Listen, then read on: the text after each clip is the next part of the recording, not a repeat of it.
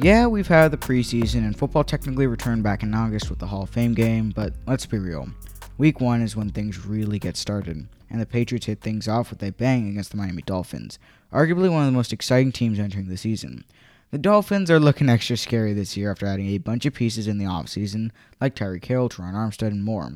And this is Tua Tagovailoa's no excuses here, or in other words, the make or break here. So, playing in Miami, can the Patriots battle through and beat the Dolphins? Let's find out. Now, before I get into this preview, just keep in mind that a lot of the stats and a lot of the data points that I'm going to use in this episode are coming from last year.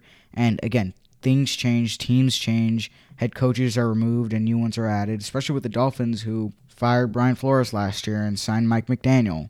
And so, again, teams change. Things can happen throughout the offseason that'll alter these data points going to this year. And so just take whatever I'm going to say with a grain of salt. But going into the game, the number one thing that the Patriots have to do to have any chance against the Dolphins is to start fast, even if it means going down the field and only kicking a field goal. That right there should be the bare minimum right now.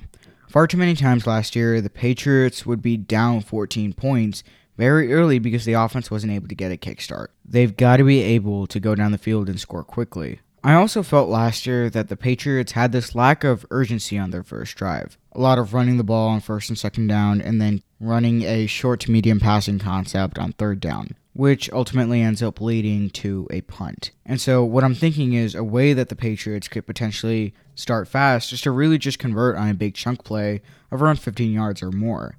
At that point, the Patriots' offense is starting to get going, and that's where the Patriots are going to see a lot more success once they're able to convert that first first down. Now, previewing the Patriots' offense, it is definitely difficult to predict what exactly is going to end up happening with the run game.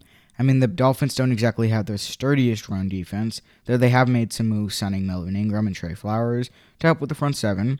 Last year, they were ranked 13 in yards allowed per game and 18th in yards allowed per attempt. Far from the Patriots' level of bad last year, but certainly not amazing. But then when you look at the Dolphins' run defense against Damien Harris back in Week 18 of last year, Damien Harris simply could not get it going, with Brandon Bolden of all backs being the guy that carried the load. But then on top of that, when you look at Damien Harris last year in Week 1, he had a 100 yard game. And so, really, right now, it is going to be very tough to analyze Damien Harris against the Dolphins' run defense and so, what I'll say is the Patriots need to recognize if the run game is working early on, either for Damien Harris or Rhamondre Stevenson. Don't wait two to three drives down in the game where they're down 14 and they haven't scored anything. Now, as for Rhamondre Stevenson, it's tough to say whether or not he'll be getting a lot of action in this game, and whether or not the Patriots will end up going with their dual back game plan that they did a couple of times last year. And so, for right now, I don't really have a lot of definitive thoughts on him. Now, the passing game also has some questions. Will Mac Jones figure it out? Is the Patriots receiving corps good enough? And so here's what I'll say about Mac Jones. We're going to figure out whether or not Jones has improved or not come game time. We will see if the Patriots' offensive game plan is still too conservative or if Mac Jones is going to be taking some more risky throws and deep shots. In terms of the receiving corps, I've said this time and time and again. It really is good enough. It's a lot better than what people give it credit for, I think. The addition of DeVante Parker finally gives Mac Jones a good vertical deep threat. They already have a refined slot receiver in Jakobi Meyers. Kendrick Bourne and Nelson Agholor actually provide some really good speed. And so, looking at the game, I will say that Jakobi Meyers is going to have somewhat of a hard time, seeing as he'll likely be lined up against Nik Needham. Needham last year only allowed a 73.4 passer rating and a 61.4 completion percentage. Now, looking at DeVante Parker, he'll likely be challenged by Xavier Howard on the outside. Howard last year allowed a 76.2 passer rating and a 52.7 completion percentage. Not to mention that in Week 18 last year, Howard had a pick six on Mac Jones. And so, if these two receivers are not able to get it going, this would likely leave Mac Jones with Nelson Agholor and Kendrick Bourne, to which I think the former will end up having somewhat of a breakout game. Just a bit of a bold prediction there. Now, defensively, it's going to come down to three main things to stop the run, to not allow anything over the top, and to not break on third down. Now, it's just a hunch, but I have a better feeling about the Patriots' run defense and coverage in the second level than I did last year.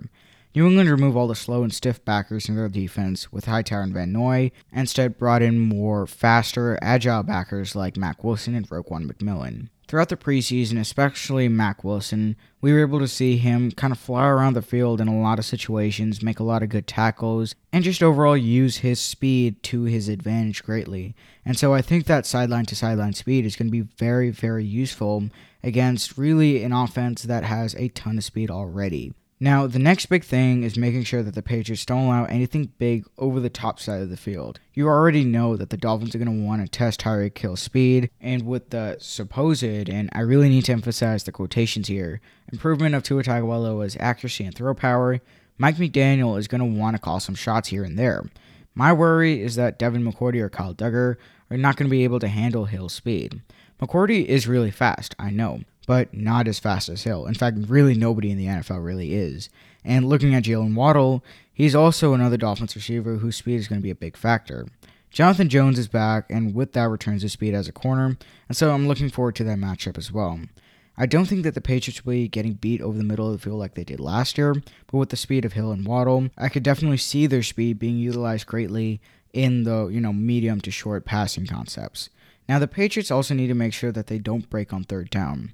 They can't have guys like Hill and Waddle getting open on their short to medium passing concepts, as I said, and having them break away for first downs.